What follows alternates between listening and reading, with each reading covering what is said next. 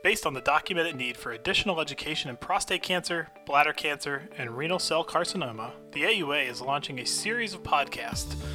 The AUA Expert Exchange Podcast discussions about managing GU cancer. These activities are designed to increase the clinician's competency in the application of new and emerging treatment options, including their mechanisms of actions and associated side effects. This educational series is supported by independent educational grants from the following companies Amgen, Astellas, AstraZeneca, Bristol Myers Squibb, Genomic Health, Merck, Pfizer Incorporated, Sanofi Genzyme, and UroGen Pharma. The following activity is brought to you by the American Urological Association. The American Urological Association is accredited by the Accreditation Council for Continuing Medical Education to provide continuing medical education for physicians. To learn how to claim CME credits for your participation in this activity, or to view faculty disclosures, please visit the AUA University at auau.auanet.org. Hi, this is Vic Nitti, Chair of the AUA Office of Education. Well, welcome. Start over. Hi, this is Vic Nitti, Chair of the AUA Office of Education, welcoming you to another Office of Education podcast. This one in our series of the AUA Expert Exchange podcast discussions about managing GU cancer. And today's topic is sequencing of agents and combination of treatment options for renal cell carcinoma. I am very pleased to introduce my co host, Dr. Brian Shuch. Brian is Associate Professor and Director of the Kidney Cancer Program and the GU Cancer Genetics Program at the David Geffen School of Medicine at UCLA. Welcome, Brian. Thanks for having me today, Vic. Well, we certainly have an interesting topic to talk about today, and that is um, uh, talking about uh, new therapies for uh, metastatic renal cell carcinoma. Uh, I just want to start by uh, stating our learning objectives, and they are to describe a patient specific treatment plan that optimizes the use of targeted and immunologic agents for the treatment of kidney cancer and explain best practices in renal cell carcinoma selection for various treatment options. So, Brian, I'd like to start by just asking you historically, how have we treated metastatic kidney cancer? So, Vic, a lot has changed. The past 15 years, the whole field has been revolutionized. But, you know, when I started out in uh, residency, the only treatment option was immunotherapy. So, interferon alpha had been the mainstay of therapy for many years because chemotherapy just didn't work.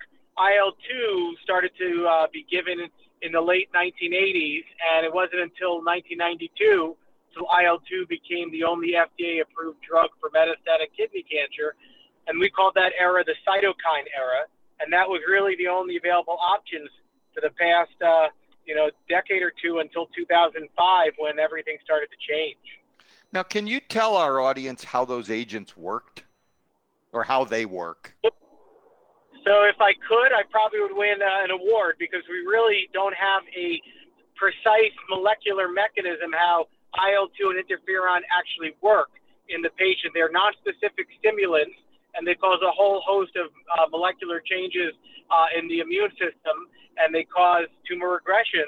Uh, IL-2 has about a 10 to 12% response rate with maybe a 2 to 4% complete response rate in historic series. And we, if we knew exactly how they worked, we'd be able to select patients who are going to respond. But still, it's really unclear. So now, what's changed in the past few years? You mentioned there was an explosion uh, in, in the last few years. How has the standard of care changed over the past few years for the treatment of metastatic kidney cancer?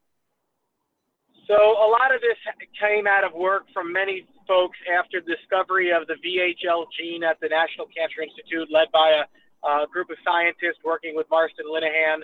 Um, and this year, the Nobel Prize was given out for this type of work uh, with Bill Kaelin, Peter Ratcliffe, and Greg Semenza, really focusing how VHL dysregulation leads to upregulation of what we call the hypoxia-inducible factors and VEGF, what we call angiogenesis, which uh, can be targeted. So starting in 2005, there was a whole host of agents that block the pathway uh, of blood vessel formation and maintenance in uh, tumors.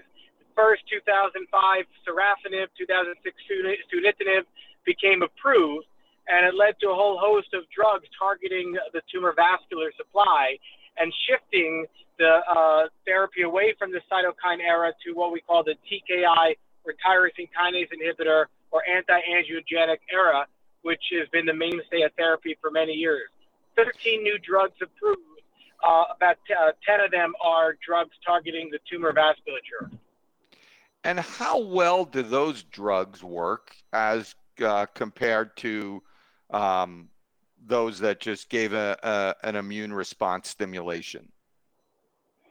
So in the in the initial era, 2006, 2007 to 10, when these were really the only uh, uh, options available, patients would get one of these agents, uh, such as Sutent, followed by maybe an mTOR inhibitor. The median survival, overall survival in the cytokine era, was generally only 12 to maybe 18 months. Uh, in this newer era, survival had pushed to, to potentially two to two and a half years, um, and patients were more able to uh, better tolerate a lot of these agents. So it was an incremental step forward, but still not a home run. But now I understand that immune therapy has become relevant again. Yeah, so a lot of this work also uh, is due to last year's Nobel Prize winners, which was a trio of uh, a couple scientists from the U.S., Jim Allison at MD Anderson, Gordon Freeman at Dana Farber, and a Japanese uh, physician scientist. Uh, and basically, they were able to figure out that the immune system is recognizing that there are tumor cells, but the tumor will uh, have a cell surface uh, um, receptor called PDL1, which will then have uh, crosstalk with the uh, T cell, and it'll tell the T cell to leave me alone. The same thing happens with the B7H1 or CTLA4 pathway, but basically, uh, the tumor cells are not being attacked by. Now, is that what we call a checkpoint? You now go after this tumor cell, and these have now been revolutionizing the way we treat multiple forms of cancers, including kidney cancer. These agents are approved for uh, uh, tumor types such as melanoma, non-small cell lung cancer, bladder cancer, kidney cancer, uh, etc. But these are what we call targeted immunotherapy or checkpoint inhibitors, and these have now uh, uh, made their way into kidney cancer, first starting in 2015, a second line therapy, but recently, in the past two years, moving forward to first line therapy for kidney cancer. Which are the agents that are used for kidney cancer? So, right now, we have FDA approval for three drugs. We have uh, two PD1 inhibitors, pembrolizumab, which is used in combination uh, with axitinib. We have nivolumab, which is a PD-1 agent, which is uh, uh, also approved uh, as monotherapy or in conjunction with a CTLA agent called ipilimumab. We also have one recently approved. It's a PD-L1 inhibitor called avelumab, uh, which is given in conjunction with axitinib. Now, are these uh, do, do these work equivalent equivalently? Is there one that's better than the other, or um, are have we been able to identify specific patients that are more likely to respond to one of these agents or combinations of agents as opposed to others? You know, like every cancer field, the way forward is to pick the weakest link in, in what's an FDA approved drug.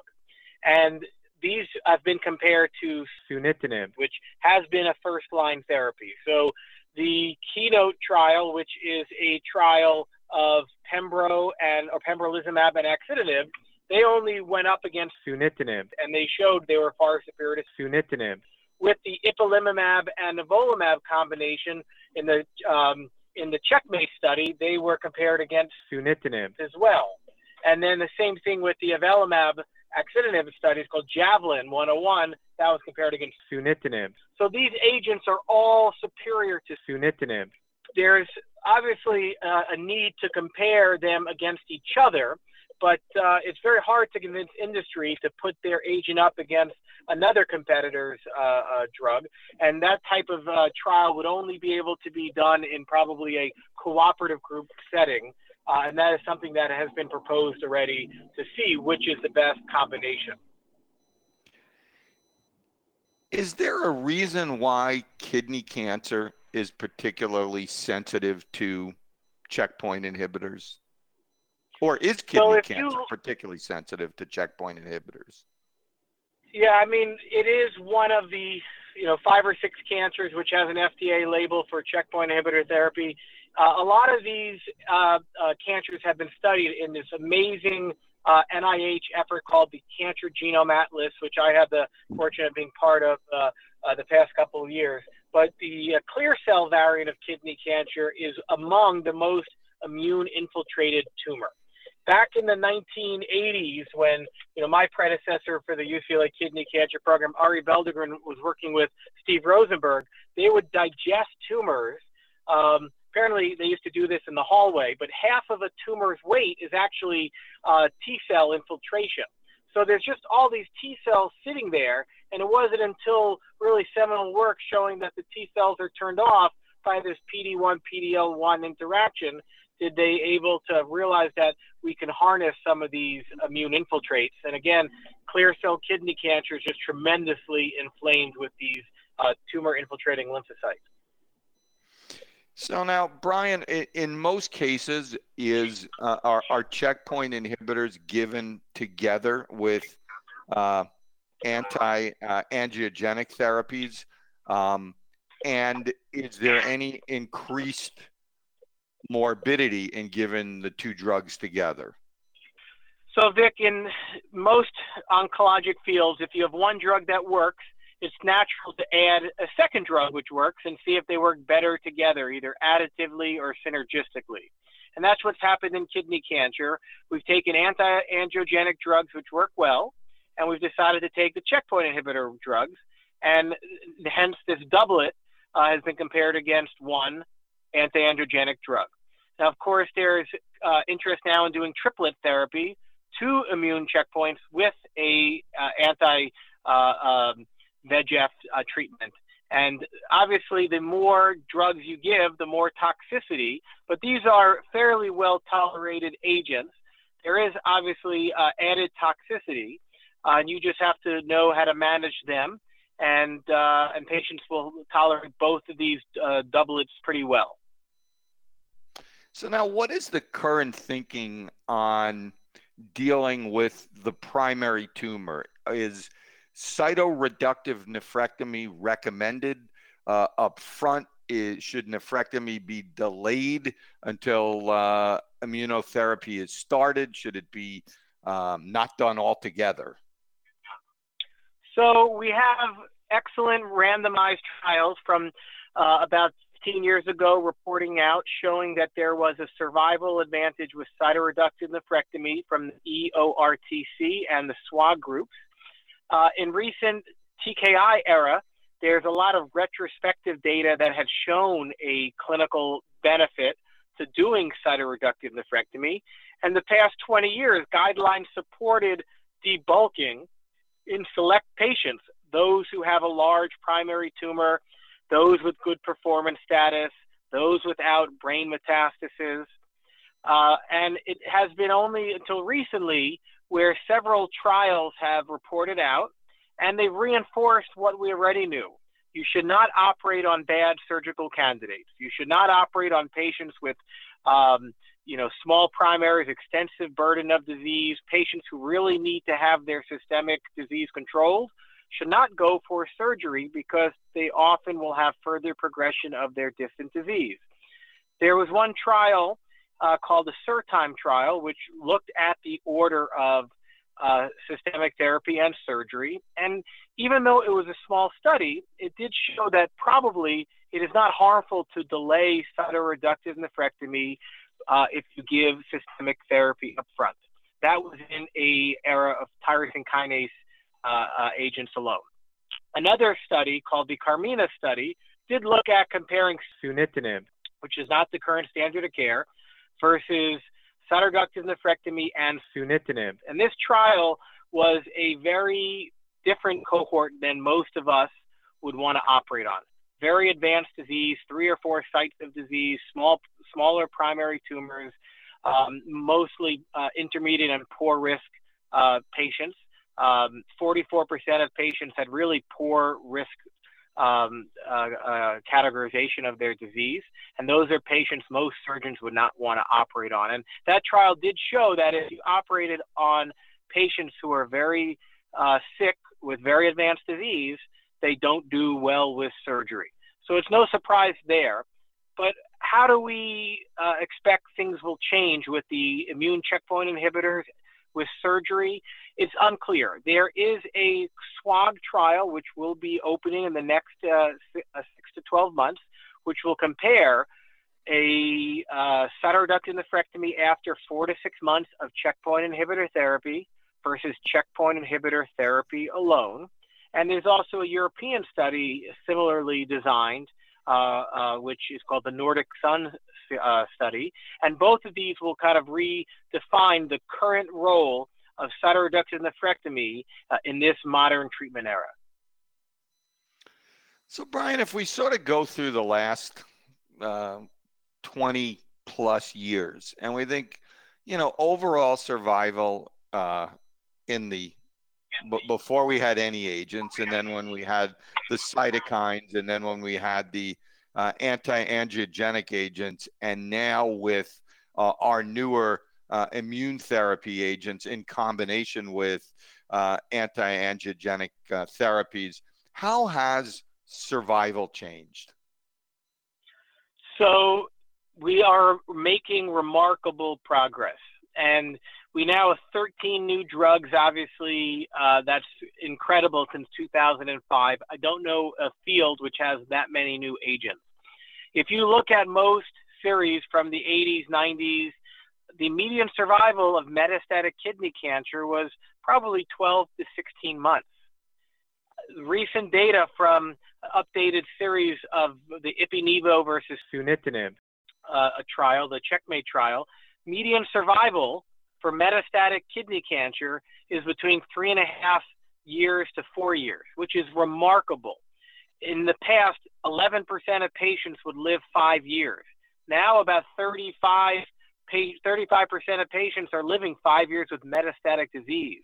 So, we're not curing patients reliably yet, but we're making patients live quality, uh, a long quality of life and pretty good quantity of life. And uh, even though we have more work to be done, I think we can look back and we can be proud of all the accomplishments that have been made in metastatic kidney cancer.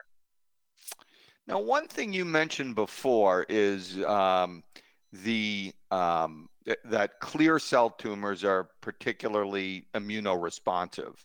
Um, how about non-clear cell tumors? What kind of progress has been made on those?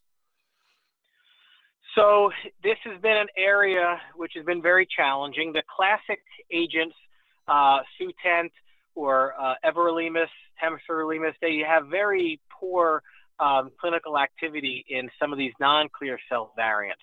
However, we are making progress as well. Uh, we are performing again in, in the Southwest Oncology Group, which I'm the uh, co-chair of the renal team. There is a trial led by uh, my good friend Monty Pal, which is comparing uh, three different MET inhibitors versus sunitinib for papillary kidney cancer. Two arms are closed, and we have now fully accrued this trial, which is basically now comparing cabozantinib, a MET and VEGF uh, uh, inhibitor versus sunitinib. And we'll, soon, we'll soon know whether this is going to be the standard of care. And obviously, we have checkpoint inhibitors now available. And we have now activity from a trial called the Keynote 427 trial that papillary, chromophobe, uh, some collecting ducts, they also can respond to uh, checkpoint inhibitor therapy. And there was a study from a PD-L1 inhibitor called atezolizumab with bevacizumab, a VEGF antibody, which shows there's approximately a 25 to 30% response rate in these non-clear cell variants.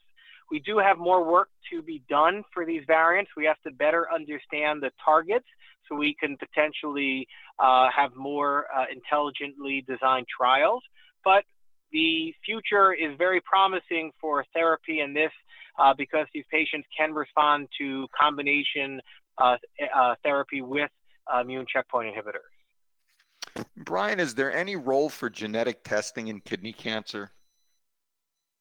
So yes, so a lot of these uh, uh, patients who come in early age of onset, bilateral, multifocal, or some of these variant histologies, they may harbor a germline alteration. And people have said, oh, it's so rare. These are unusual diseases. We know things like VHL is one in 35,000 uh, individuals but there are some there's some data that five to eight percent of patients may have a germline mutation, which is responsible for their uh, kidney cancer. In patients with advanced uh, non-clear cell variants, there are a couple entities which may play a large role up to maybe 5 to 15 percent of non-clear cell tumors which present in a metastatic setting, they may have a genetic predisposition. The one cancer I study called HLRCC, uh, which is a uh, germline mutation in fumarate hydratase, this was long thought to be a rare condition. We have data, which is now in press in cancer, that this condition is present in probably one in 2,000 individuals are walking around with this genetic alteration, which is predisposing them to develop a kidney tumor. We haven't scratched the surface yet in understanding who is at risk and really do not know who should be tested other than those with early age of onset, family history, bilaterality, multifocality, or other uh, uh, cancer or benign skin conditions. So, so Brian, what would you say today is the standard of care when a urologist identifies a patient with metastatic renal cell cancer? Okay, so uh, there's a lot which kind of goes into these decisions. Uh, we do consider somebody's histology, which is very important, clear cell versus other histology. We try to understand what type of risk group they're in, basically a constellation of all their clinical and laboratory characteristics, and we call performance status. We have three buckets of patients uh, in this grouping called the IMDC category uh, good, intermediate, or poor risk. Uh, most of our patients today are treated with in conjunction with medical oncology. Uh, I'm fortunate that we have a multidisciplinary clinic and we discuss the management of all newly diagnosed patients together uh, or those who have recurrence of their disease. But right now, if someone is symptomatic from their distant disease, we get them on systemic therapy. If somebody has minimal symptoms uh, from their distant disease and has potentially a large or bulky primary tumor, we still consider that there may be a role of cytoreductive nephrectomy. I am having patients get systemic therapy first nowadays, even when they have a large primary tumor. Um, if I think that there is going to be any delay in initiation of systemic therapy, such as someone who has a T4 lesion going into, let's say, their liver or their pancreas, where they have a large, bulky tumor thrombus, I may give them a couple cycles of medical therapy and then take them to surgery. You need to have a close medical oncology collaborator, and uh, these decisions can be made together. I favor uh, the combination of ipilimumab and nivolumab in someone who's going to be going to surgery at some point, because there's no increased perioperative risks. If you're going to have someone going to have a delayed surgery, giving them a VEGF tyrosine kinase inhibitor in conjunction with, let's say, a PD-1 agent, you always have to worry that uh, there could be some potential for perioperative issues such as wound healing, and you have to potentially have a rebound effect when you take them off therapy. So, a lot, a lot of uh, considerations here. So, Brian, I know that kidney cancer is something that you are extremely passionate about, and I just want to uh, give you a couple of minutes to sort of look into your crystal ball and tell me what do you see happening over the next few years in the treatment of this disease. So, for metastatic kidney cancer, uh, I hope that we're going to have biomarkers which will be better able to select which patients should have which therapy. I'm hopeful that we'll be able to better understand some of these uh, more unusual variants with uh, different types of therapy.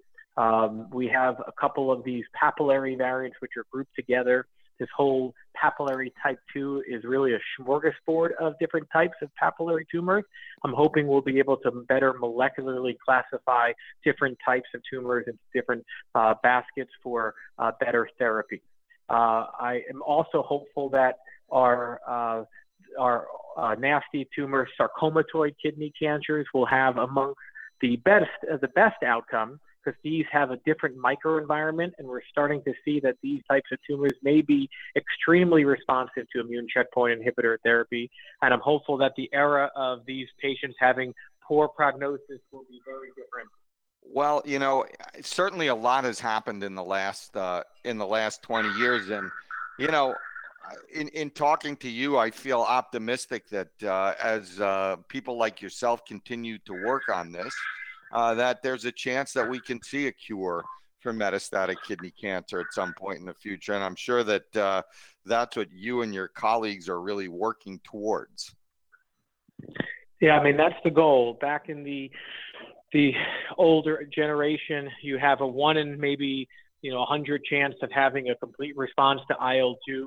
We're not seeing that uh, those odds anymore. We're seeing patients have really amazing uh, uh, responses to these agents. We do not know if some of these amazing responses will be durable for five or 10 years, but that is the hope that these patients that are having these really deep, dramatic responses will potentially be uh, considered cures five, 10 years down the road.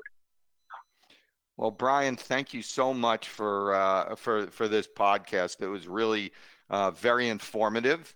Um, any final words for our audience? No, I think uh, hopefully the next 10 years will continue to be as exciting as uh, it's been uh, this past decade. Well, great. I'd also like to thank uh, the audience, as always, for uh, listening. And uh, for more information, please visit auanet.org slash university. Thank you. Thank you.